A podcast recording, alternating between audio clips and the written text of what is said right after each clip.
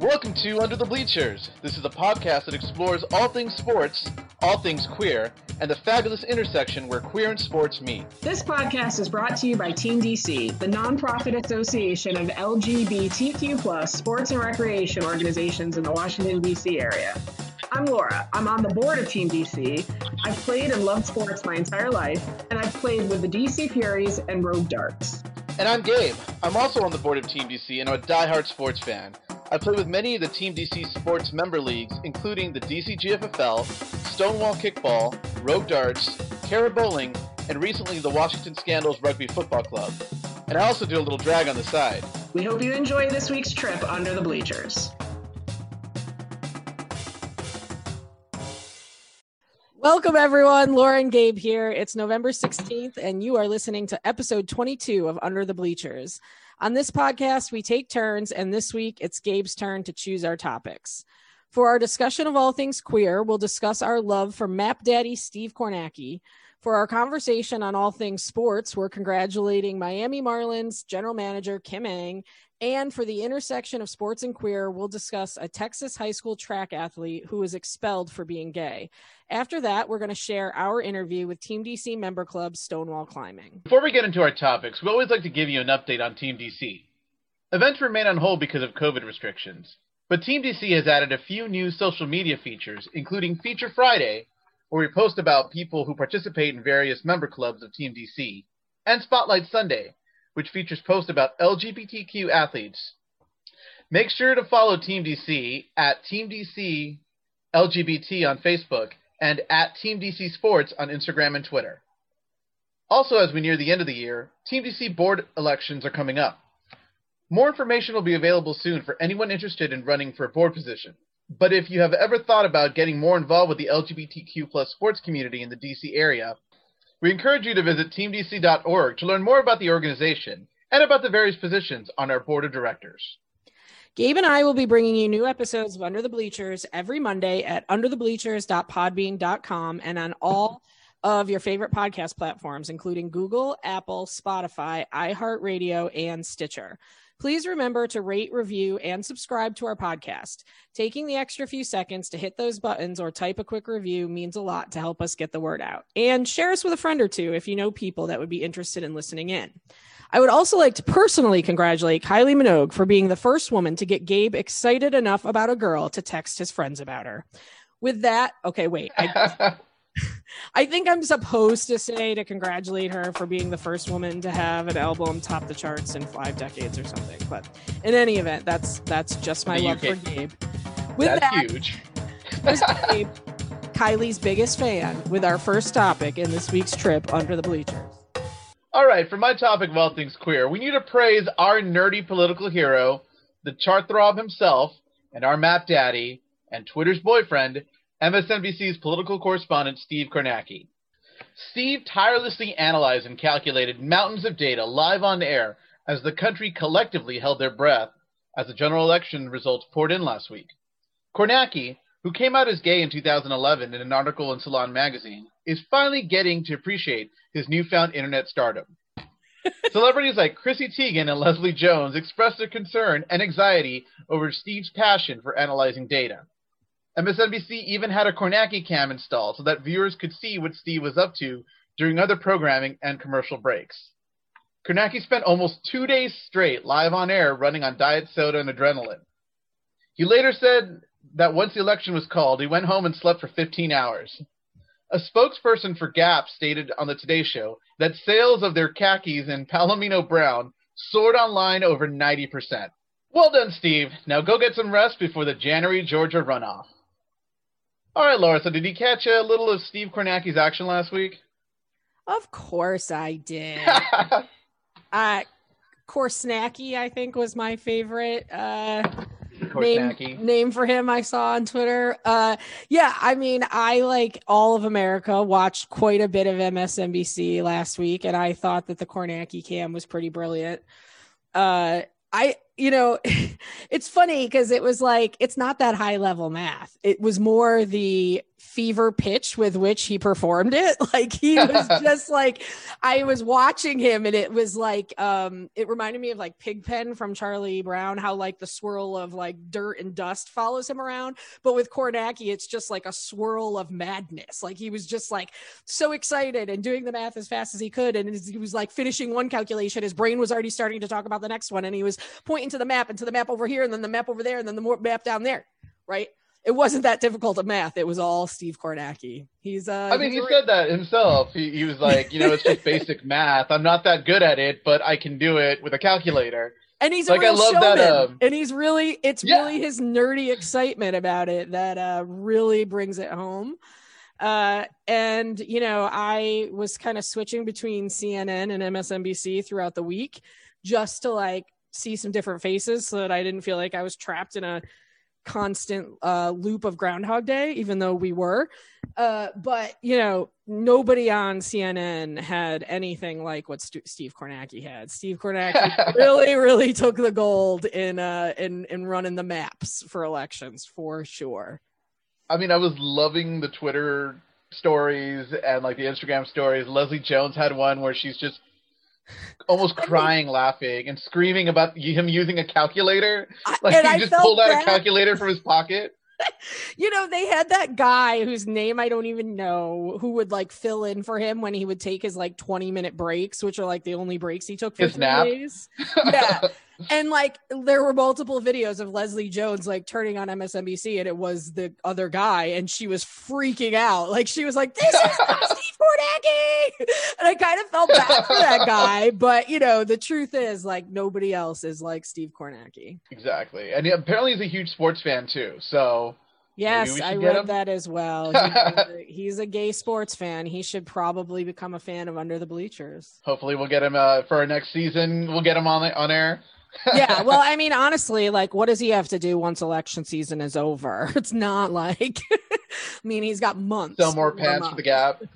Be a khaki. Yeah, I the, the, Gap ad thing was sort model. of like, yeah, it's sort of like the funniest part of it because like it's like the most boring and like casual looking like outfit you could ever imagine like it's just like okay but somehow he's just this nerdy little dude in some khakis and it's perfect for him i love how he's kind of like taking all the stories uh I saw this one thing on YouTube where they were talking about all the Twitter memes and stuff that was blowing up, and he's kind of like, "Oh, I don't like that picture." Like he's like, "Oh, Chrissy Teigen put this on her phone back wall." He's like, Oh, I don't like it. Oh, I don't like that picture. No, don't do that. I was like, really? Dude, Chrissy Teigen is fangirling you. You should be excited. And he's like, oh, I'm not sure I'm making the right face in that photograph. I don't know if I like it. uh, but you know, it's also it was very cute. Like I saw he posted a video online where, like, after I don't know, maybe on Thursday or something, Thursday, Friday, and he was like, oh, I just took a shower and a break and like I just saw all this love on the internet and I want to say thank you so much. And by the way I have taken showers and changed my clothes. I just own a lot of the same pants. Oh my god this man help him. Somebody get him an agent. He needs some he needs some tips for how to like use his 15 minutes because he's gonna he's gonna waste it with videos like that. Oh he'll be back in january He'll be calling I, elections. I mean, how excited can you get about only two races? There's only so many different ways you can calculate the math. That is true. I mean, well, there are. I guess there are a decent number. We'll see his magic wall and see what he can come up with. yeah. There was. Oh, there was. Uh, it was. He was on the Today Show, and they were showing. Um, I don't know if you saw that map. Uh, it was. It's been on Facebook and stuff, but about how popular um certain side dishes are for Thanksgiving. Oh, I, I have. And he was like yeah, it's it's like you know, it's uh, mashed potatoes is popular in California, but stuffing is popular in Massachusetts. And so he did a whole analysis of it. And it was hilarious because he's like, "Oh yeah, here we're gonna get to mashed potatoes can get 270, so we're going over to uh, stuffing in North Carolina, but uh, mac and cheese is uh, really popular in Georgia."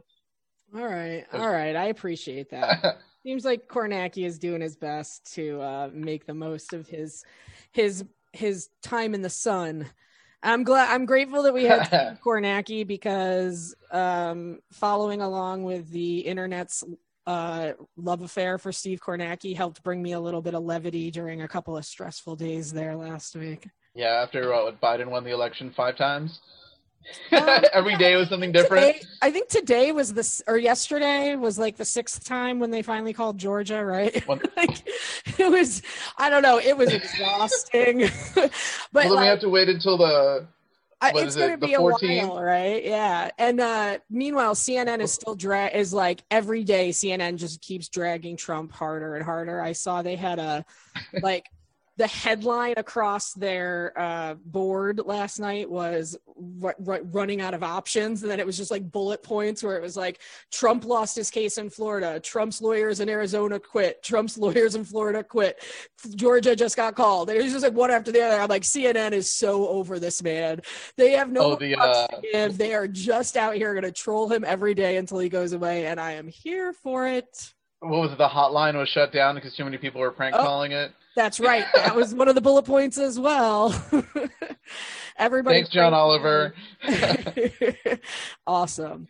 Um, yeah. Well, I for one am glad that uh, Steve Kornacki is getting a break right now. Uh, let's. We only have two more races to focus on, so that should be a lot more straightforward, and we can all just focus hundred percent of our attention on peeling that gavel out of Mitch McConnell's cold, dead hands. So, on that note, why don't you tell me what's going on in sports this week? All right, for my sports topic, 2020 has been a hard year for sports, but baseball fans are celebrating as Miami Marlins named Kim Ng as general manager. For those that aren't familiar with the role of a baseball general manager, they're in charge of hiring and firing coaching staff, managing budgets, advertising contracts, negotiating trades, and other duties involved in running a baseball team.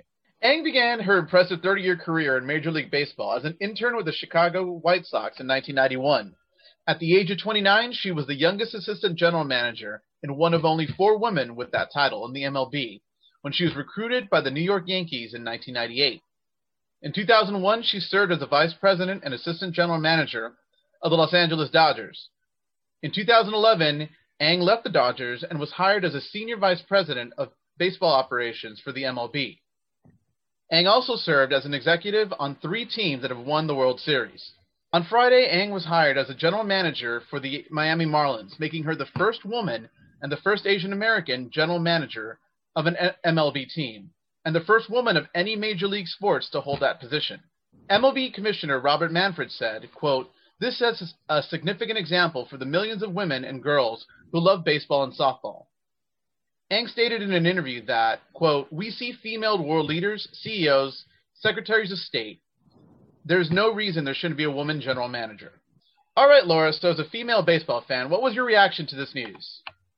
I was honestly surprised. I, um, you know, I guess sadly it it was pretty shocking to me. I didn't, I don't know. I, I it always surprises me when uh, male sports figures treat women with respect um, in positions that have well in positions that have anything to do with like managing coaches or players. Like i totally can wouldn't be surprised to see like a woman in charge of advertising or a woman in charge of marketing or a woman in charge of even like maybe athletic trainers. But i never i it never occurred to me that a woman would be a, gen- a general manager of a baseball team anytime soon. So i'm super impressed to see um, that it is happening. Uh, the Miami Marlins, I don't know. I kind of forget that they exist sometimes, so whatever. but but no, that's really awesome and good for her. I actually, it's funny. Like when I when I read that she had been in baseball for 30 years, that blew my mind, and I I think it was probably. Oh, yeah. More, frankly, uh, groundbreaking that she got hired in 1991 even though it was just an intern position, I, I'm shocked that there were women getting any jobs in baseball in 1991. So kudos to her. Um, she obviously has been very impressive. She's worked, you know, a lot of really high level positions and she keeps getting hired to more. So she, she's obviously quite successful and she's certainly the only woman who, um, I guess has three world series rings. So, awesome for her. I'm not expecting the Miami Marlins to win a World Series anytime soon, but uh, maybe she can turn this into a position with a real team. Yeah, I mean, I thought it was interesting when I was doing a little research uh, before today that a lot of people were saying, even the, the baseball commissioner was saying that um, it's crazy that someone with that background hadn't been hired already. You know, if it had been a male or a man, of course, Oh. 30 years of you know this insane career in baseball, yeah, they would have jumped to to hire that person. Um, and so it's kind of insane that right now we're she's barely getting the notoriety uh, in baseball Yeah, it's it- and I finally mean, got the position. Yeah, it's hard to believe that anybody like to be a senior vice president of baseball operations at MLB and not have ever served as the GM of a team is a little surprising. Um, but i big, of course, she's a woman, so that's why. Like MLB was willing to take a risk on her before an individual team was, which is so typical. But um, yeah, look, sexism sucks. People who don't treat women like they know what they're talking about when it comes to sports suck, but they're everywhere, so this is not surprising. But it is a super awesome move. I'm I'm really excited about it, and like I have, um, you know, nieces that are really into baseball and softball, and they're young still, so they'll grow up and not be surprised that women can have these roles, and that's pretty awesome, right? Like, it's not for me, it's for them, so that's awesome, and I'm I'm really glad to see it. I'm excited to you know see it now. The GM is not a position that you typically necessarily see them that much like they don't they're not the person who gets interviewed on TV or that you see sitting in the Yeah. dugout. So, you know, I think a little bit of the impact that it might have been able to have for girls um is diminished by that, but that that's not to take away at all from how, you know, huge this is. It's a really big deal. Um but I do want to see more Major League Baseball teams and more other sp- professional sports teams putting women in more visible spots also because we need that too because that makes a huge difference for um, attitudes of fans Yeah, definitely. You know, we need more coaches. We know we need more people uh, kind of out on the field. Uh, well Right. like in baseball you know you like i like to see it when you have like a woman base coach i mean a base coach is nowhere near as high a position as a general manager but it's somebody who's going to be on tv all the time and that's can that is also important right? I'm not i don't say that to in any way take away from kim's position because this is awesome that she's this she's a general manager a gm like that's huge. I mean she's going to be making decisions about what baseball players the miami marlins sign going forward and that is a huge fucking deal. But i would like to yeah, also it's like see more women in more visible spots as well.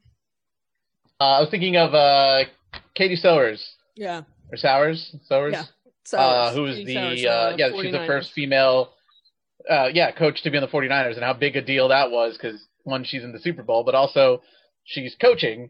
Uh, she's, assistant coach to a major football team. You can see her on TV every once in a while. You can see When her. they- when you see like pictures or footage from the 49ers doing any kind of training or warm-ups like she's there coaching them on the field and it's like that's a big that's a really big thing for visibility so i also want to see more of that but i'm glad i'm i send my you know congratulations to kim Ng and and grateful to the miami marlins for making taking the step and being the first ones to do it let's see more of this Yeah, I, I, I kind of see the story as a good inspiration for people, especially who are starting their career.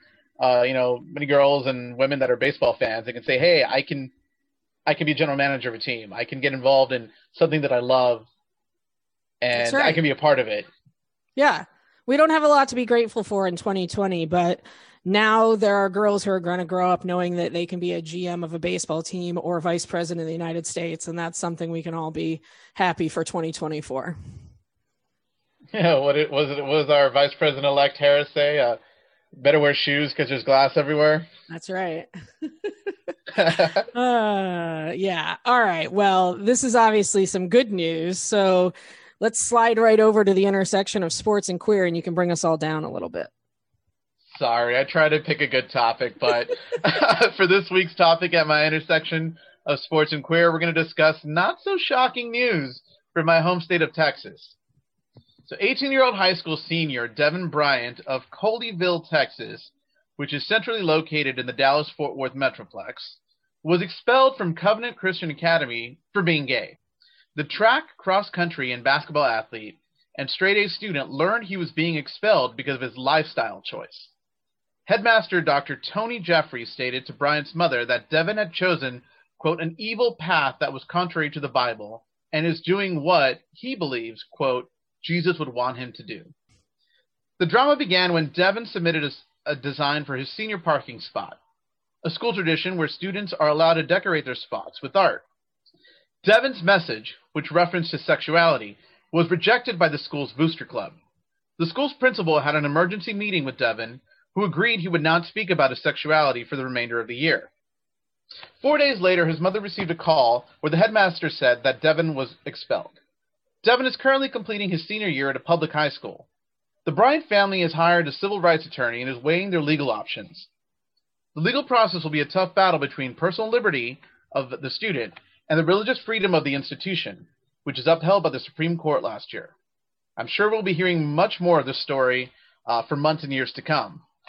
So, Laura, have you heard anything about this story? It's been going on since kind of August, it's, but it's barely getting some legs right now in the legal field.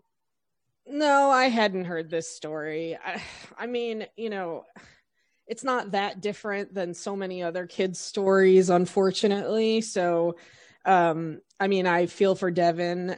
But you know, yeah. at the end of the day, like it is a Catholic school, and you know, I don't know. I pro- the problem for me is this: I do believe that nobody should be able to discriminate against anybody especially if you're operating in commerce. You know if you're selling things to the public you have to sell them to everyone. Um whatever. Catholic like going but like the catholic church can say don't come and exercise religion in my catholic church so i guess maybe i don't know this one's a tough one for me um, if this school gets any federal funding or any public funding at all, then I absolutely don't think they should be allowed to discriminate against their students. I don't know the answer to that question. If it's a purely secular school that funds itself completely by church money, then I guess maybe they they should be allowed to do this. Um, it doesn't that doesn't change the fact that it's really shitty way to treat other human beings, especially teenagers. Um, yeah, I don't think I don't think the school is uh, Catholic school. I think it's just like a. You said Christian it's Covenant Christian Academy. Yeah, it's not. It's not a Catholic school. Okay, it's so like I'm sorry. I take back the word Catholic and replace it with Christian. Either way, it's a private institution because you know they say that he's now going to public school it's a private school and i think pri- some private schools do, do still take public money in certain ways certain grants and things like that and others don't and i think that that probably from a legal perspective makes a big difference as to what their rights are um, in terms of how they should be legally allowed to treat people it doesn't change the fact that regardless this is morally reprehensible yeah I mean, and it's just you're blatantly discriminating you know, a student, uh, one for just being gay. You, you, you proudly said it. Uh, but I think what they referenced in some of the articles that I was reading was talking about how the Supreme Court upheld this belief of religious freedom, and it's kind of that dangerous.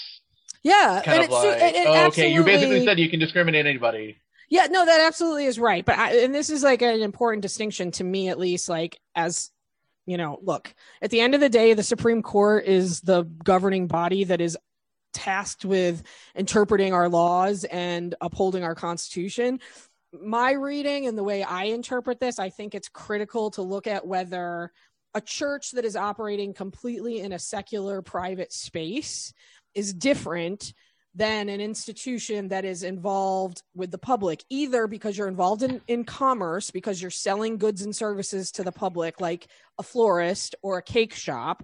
These are people that are engaged in commerce. You cannot discriminate against other people in commerce. Then you have organizations like a church. It's perfectly legal for a church to say, I'm not going to marry two gay people in my church. I'm not going to do a religious sacrament for you. If you're not offering that service to the public, you're only offering that service to people who are members of your church, you're, you're entitled to discriminate you just are you know so uh, this this is a school so it's somewhere in the middle and i think it probably from a legal perspective turns mostly on where they get their funding and how they participate in commerce and in society. So if they're getting tax dollars coming to them to help them fund their operations, then they're then they are doing they're interacting with commerce and they are mm-hmm. engaged in a public service and they should not be allowed legally to discriminate. If, however, it's a purely secular school that's completely funded by a church, they probably legally are entitled to do it, frankly. And I mean, and these religious freedom cases that you're talking about, you know, a lot of it has ha- it has to do with this line. Where do you draw the line? So if you're a christian organization but you're in you have employees so you're operating in commerce and you're providing them health insurance should be you be allowed to dictate what they can get through that health insurance if you like if it's birth control and it's against your religion you know you don't believe in it religiously where do you draw the line? And it's always this sort of gray complicated question and and you know a school kind of lives somewhere in that gray complicated area um, from a legal perspective. And i to some extent i have to say to people like just don't go to a freaking christian school if you don't want to be discriminated. Yeah. christians discriminate. I mean that's just the way it is but Yeah. that having been said all of that is like uh, there's some nuance there and we don't know all the facts and all the details. But what do, what we know for sure is that it's morally reprehensible that these that this is a terrible way to treat anybody especially a high school student. He's a teenage kid who by all accounts seems to be a pretty perfect fucking example of a student you would want. I mean he he's a straight a student who- plays multiple sports and you know it's just hard to believe that a school would want a stu- would want any other kind of student right like this sounds like a model example of what you would want um, and be very proud to have as part of your school but unfortunately we have bigots and a lot of them are christian and that is just a reality Yeah, I'm I'm, I'm interested to see what's going to happen with the story. I mean, I, I kind of see like yeah, it's it's going to be really hard, I think, for them to get a case because yeah, it is a if it's yeah truly a you know a uh, a Christian school that has nothing to do with you know government funding or anything like that. Like it's going to be hard for them to come up with a case against them because I mean that's what you're getting yourself into, and that's a sad fact that yeah they have the right to discriminate, and it sucks, but I mean that's I mean, what they have I, right now. you know, I think I would argue in a different, you know, I would argue that there is a way to read the Constitution that education is not in and of itself a religious practice. And so you shouldn't be able to discriminate in the providing of the educational services to like to you know it's a public good. I, I think there's an argument to be made that this still shouldn't be allowed. That having been said it's definitely in not that clear area where you clearly have a right not to be discriminated against. It's in a gray area. And the supreme court as it's currently made up certainly isn't going to I, I just don't think there's any chance that the current makeup of the Supreme Court would interpret the First Amendment in a way that would protect this kid's rights over the religious school's rights. So I don't think there's much to be done here from a legal perspective. Um, and that's really unfortunate, but it, is what it is. And I, I, I just think, you know, what we really need to do a couple of things. One we need court reform in this country because the, our current federal judiciary does not fairly represent our the people of this country. They represent a very small minority. But number two and you know what's really probably more important and more realistic is like how we as people treat each other and treat kids like this kid and we need to make it so that it's embarrassing and shameful for Christians to treat kids this way and make them stop that way. I mean, I really think that's your best bet is to change the hearts and minds, if you will. I hate that phrase and the way it's become so cliche, but that's really probably um, the best recourse against things like this right now. Yeah, I would definitely say even like call people out on what's you know on their Christian values and whatever. Like I, I'm thinking of uh, just last week I was uh, commenting on my my my cousin is a Baptist minister or ba- ba- Baptist preacher, and I was commenting on something about the election, and his pastor was like, "Oh, you can't, you know, those demon crats, whatever, you can't deal with them, yada yada yada." I was like, "You're talking to a Christian Democrat right now. What concerns you have?" Oh, now I was trying to like lend out my hand to like let me know your issues, and he just went off on all these things. And when he found out I was gay, he's like, "Oh, you're a sodomite, and I can't talk to you." And I'm like, "Well, look, you're a Christian preacher, and you're supposed to be." you know, showing us the good example of what it is to be quote a Christian. I'm trying to have an honest conversation with you, and you just shut it down by that and just started insulting me. And I was like, yeah, no, there's no point. Yeah. Well, that's the talk to you. thing. I mean, and I'm, I mean, there are, millions of good Christians in this world, right? Absolutely. But the reality and the truth is that there are also a lot of bigots that are Christians. And a lot of bigots hide behind their Christianity to try to find excuses to justify their bigotry, which is, in my opinion, an unfortunate um, warping of Christian doctrine, but it's just the truth. So we need to we need to understand that there are many Christian institutions that actively engage in uh, discriminatory practices against the LGBTQ community. And, you know, if we want to change that, then we need to make it uncomfortable for them to continue to act that way and and use their values to justify it because they're not going to change otherwise. And the court, yeah. at least any time in our lifetime, is unlikely to do anything about it either. So I just say to everybody who's listening, just be nice. Yeah. Don't hate people. just be nice. it's not that hard. You know, be Christian, and if you truly, so first of all, I think it's a completely backwards, like reading of an understanding of Christianity to believe that it is anti-gay or promotes treating gay people any differently than anyone else. But if you truly believe that, then just don't be gay and like do it. You're right. Like if you truly believe that your religion says it's wrong to be gay and to engage in gay practices or whatever it is, then don't do that. But that, you know, that doesn't, you are not God and you do not have the right to judge or impose your interpretation of your Christianity on anyone else.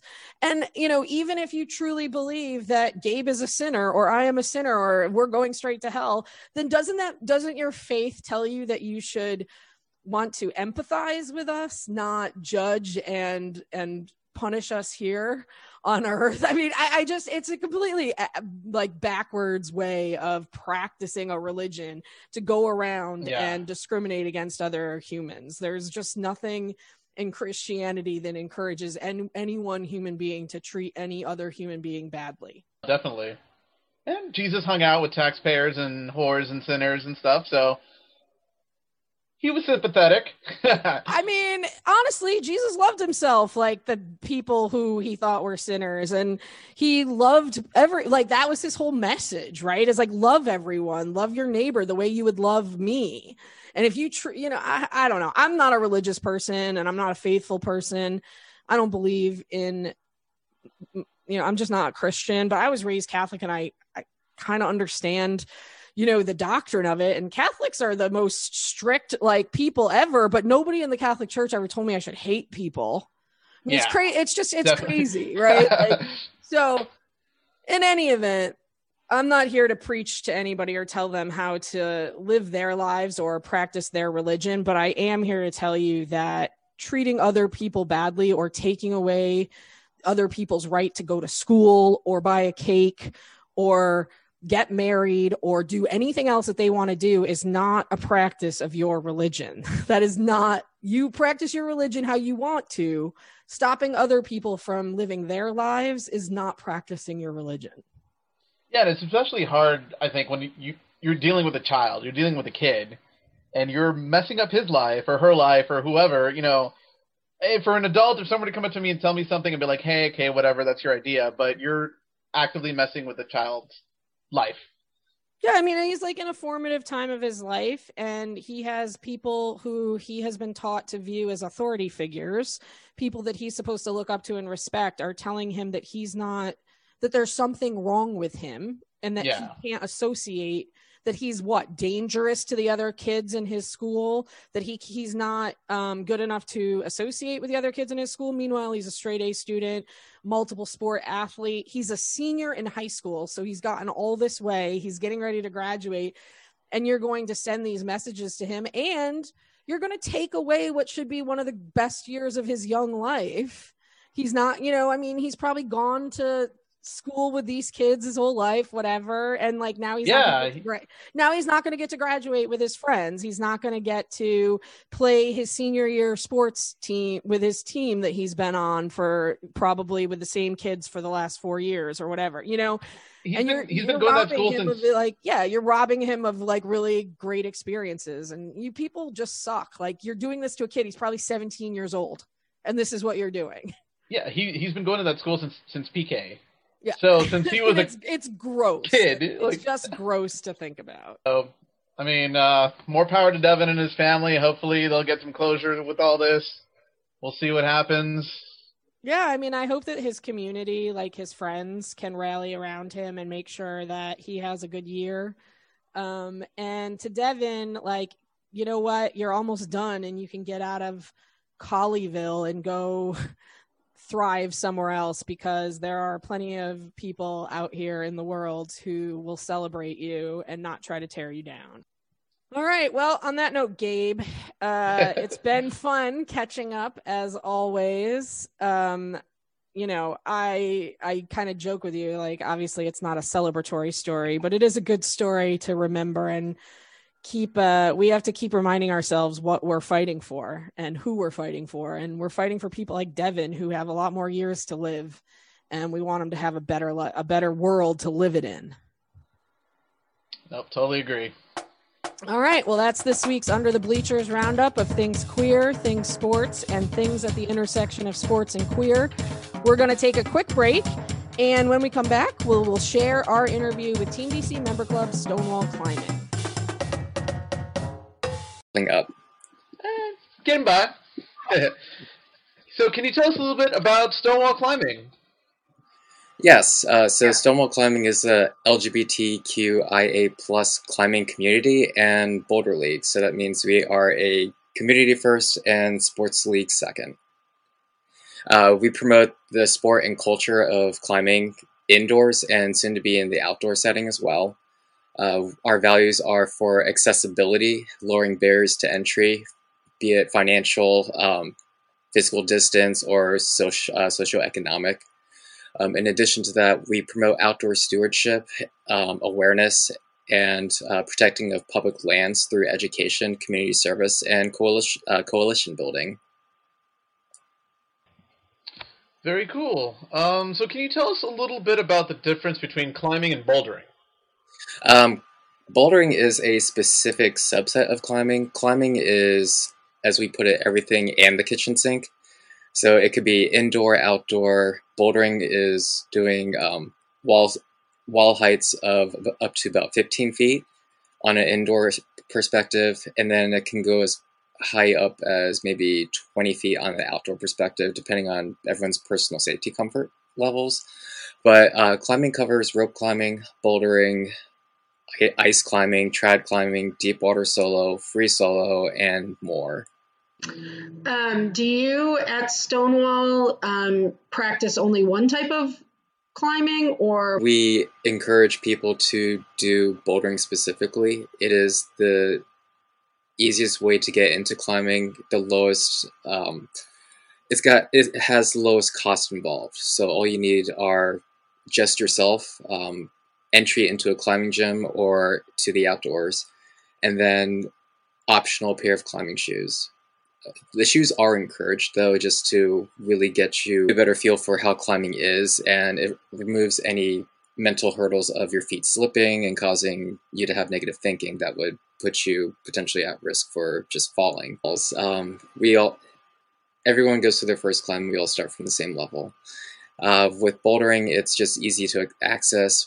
We encourage ropes as well, but for the purpose of building community and really onboarding versus rope climbing. And it kind of really addresses the issue of uh, privilege built within it for those who are able to afford climbing gear, um, who are able to afford the training and the time to actually practice it, versus people who have never set foot in a climbing gym and they really want to get the most out of their experience financially. So that's why we really promote bouldering. okay, great. And as an organization, do you get together in large groups to climb together, or do you organize um, generally small separate events? Our ma- we do weekly meetups, and that is when we are at our greatest for collective mass. And then in addition to that, we do programming outside of those as well. Can you tell us a little bit about where y'all meet up or what gyms y'all visit? So initially, we started off at Earth Trek's Crystal City, and for us to be inclusive, by all by at these other gyms that are not coming to Crystal City. So we, That sounds pretty cool. So, do y'all meet up? Uh, is there like a set schedule? Do you meet up at one gym or one area during one week, and then another gym in another area another week? um, Crystal City meets on specific um, specifically currently it's Monday nights from six o'clock until about ten o'clock, and then the other gyms we really wanted to give what works best for them, but also what works best for the gyms to give us discounted entry. So that's our way of uh, of coming together with lowering barriers to entry, but also making things socially sustainable for existing climbers. Um, with bouldering, forgive my ignorance, but do you is bouldering something that involves solo climbing or is it done in pairs?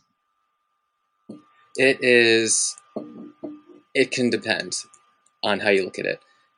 Bouldering is an individualistic activity, but when you climb with a group of people, it becomes a hive mind group problem solving activity where people learn just by watching each other. And then they can also give each other feedback as to have you thought about trying it this way? Have you thought about trying it this way or that way? So it's it's a very engaging activity. Okay, but if somebody wanted to come out and join you, they wouldn't need to worry about having a partner. They could just come out and join you um, anytime they wanted by themselves. You are correct. Okay, great. And is it is it equally true that um, you know that to experienced and have a good experience with the, with the type of events that you guys plan? Yes, it really depends on the mindset that any individual comes into this sport with. Um, we have people coming in with the expectation of they will automatically feel accepted into this community, which that's something we will always continually strive for. But also, it's um, they also need to put in equal amounts of effort to put yourself out there socially and be vulnerable, and also be open enough to introduce yourself to people strike up conversation as tough as it can be for a number of us. A majority of us in climbing are um, introverted, especially within our Stonewall climbing community. And in some ways, it's in a positive way, we're very weird people. And we enjoy being weird. We enjoy being different. And we enjoy welcoming everything that's different within our community. So it really depends on what an individual's expectation is and we also do educational programming so people are more aware of the cultural um, differences between us from sex to gender to race and um, to even religion and ability and age That's very cool. Um, can you talk a little bit about the misconceptions of rock climbing and the expectations that people have, and then when they get there are totally wrong? initial thoughts that people have with climbing is they see um, they see Alex Honnold climbing free solo or something in the Dawn Wall, or they think it's going to be like the American Ninja Warrior. It is not that at all. Um, it's not even like the movie Cliffhanger. It's really just people sharing the space together, um, taking the initiative to approach a wall and to um, connect with it, to grab the holds and to see how their body can move on it and what's within their capability. So it really depends on what the initial expectations are of people and their uh, assumptions are and preconceived notions. And uh, Brian, how did you get involved in climbing? Um, for me, I used to be a chronic brunch addict. Um, it would be mainly it would be Saturday fun day that turned into Saturday night that became Sunday fun day that Sunday brunch that became so. At some point, I did a hard look at myself and asked myself, what do I really want out of my group of friends? And I wanted something that is reliable, that is positive, that is encouraging and strength building from mental strength to physical strength. So I looked up trust building activities on Google, and sure enough, um, climbing was one of the top three that came up. And I did a search for nearest climbing gyms, and sure enough, um, our host gym, Earth Treks, had a location that was within five miles of my house. So that's how it all happened. And um, how would you describe sort of the physical demands of climbing? There are physical uh, demands and limitations for climbers. Dislocated shoulder, your mobility is going to be limited, um, and it really depends on what you're comfortable with. But just because of that, it doesn't mean that you can't climb. You can climb, it's just going to be a little bit different in an adaptive way. Now, for climbing in general, my advice is to come in with an open mind. Um, think about your preconceived notions of what climbing is and what you expect it to be, and then just clear all of that away and just observe climbing for what it is and the people that make up the culture itself. Very cool. Um, what do you think for you is the difference between joining an LD, LGBTQ inclusive climbing group as opposed to just you know showing up to a gym any day? The climbing community is very accepting and uh, very inclusive. It's just for the language that we look for, so we personally feel like we're included. And unfortunately, the broader community does not understand that, and they're not informed about that just yet. But within someone. Um, could you tell us a little bit about some of the activities that Stonewall Climbing, the, uh, fundraising activities, which are really, as best put, they are they are community development opportunities for people to meet other organizations and familiarize yourself with different sports and just diversify, which has been really great about Team DC. Um, we've participated in events with the Night Out series, and that's where we've been with that. We uh, local novel club, um, and we've supported a number of charities that help underrepresented people. Um, we've put uh, promoted, say, Planned Parenthood of Greater Washington, My Sister's Place, um, Food and Friends, uh, the Triangle T Latino History Project. So we've we're making as we're a new organization, we are branching out to meet the other organizations that better serve our community. Uh, going forward in the future and protecting our public lands, our national parks in our area. So Northwest Branch, that's going to be an upcoming project once uh, COVID uh, COVID restrictions are lifted. That also includes uh, Catoctin Mountain over in the Frederick area, uh, Sugarloaf Mountain, and a number of outdoor locations in southern Virginia. Um, additionally to that, we are doing, we have been doing, so we've been creating sober spaces as well and, and have been extending that to um, our other Stonewall chapters just to provide a space where you can congregate and not be around alcohol for those who have concerns about it or those who just don't want to be around it. And we've been very fortunate to collaborate with Calabash uh, Tea and Tonic, which is a black-owned business, and they've been very supportive. Climber, when you all meet up? Uh, we have a Facebook group and a Facebook page. So the group is for our that's at Stonewall Climb, um, Stonewall Climbing DC, and then also we also have Instagram, which we uh, try to keep as up to date as possible with upcoming events, um, what our schedule's looking like, uh, information as to what to know for first time climbers, the time commitment, the financial cost of it, um, and also our main portal for registration for uh, paid membership is League Apps um, under Stonewall Climbing DC. So we have a number of um, we have a number of means to, for you to get in touch with us. Great. Thanks so much, Brian. I wrote there, and hopefully this will help some new people get started with climbing. I hope so too. And we're there's a lot of behind the scenes work on a national level that we're doing, and we're hoping that we can make a deep impact um, on multiple communities. So keep an eye out for us or reach out to us, and we'll see how we can better support you. Awesome. Well, thanks again for being here, and I hope to talk to you again soon. Thanks for listening to this episode of Under the Bleachers. Under the Bleachers is proudly produced by and a product of Team DC. For more information about Team DC, please visit www.teamdc.org.